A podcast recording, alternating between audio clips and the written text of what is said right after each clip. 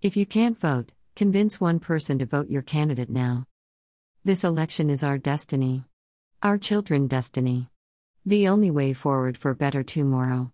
Note, focus more on the North.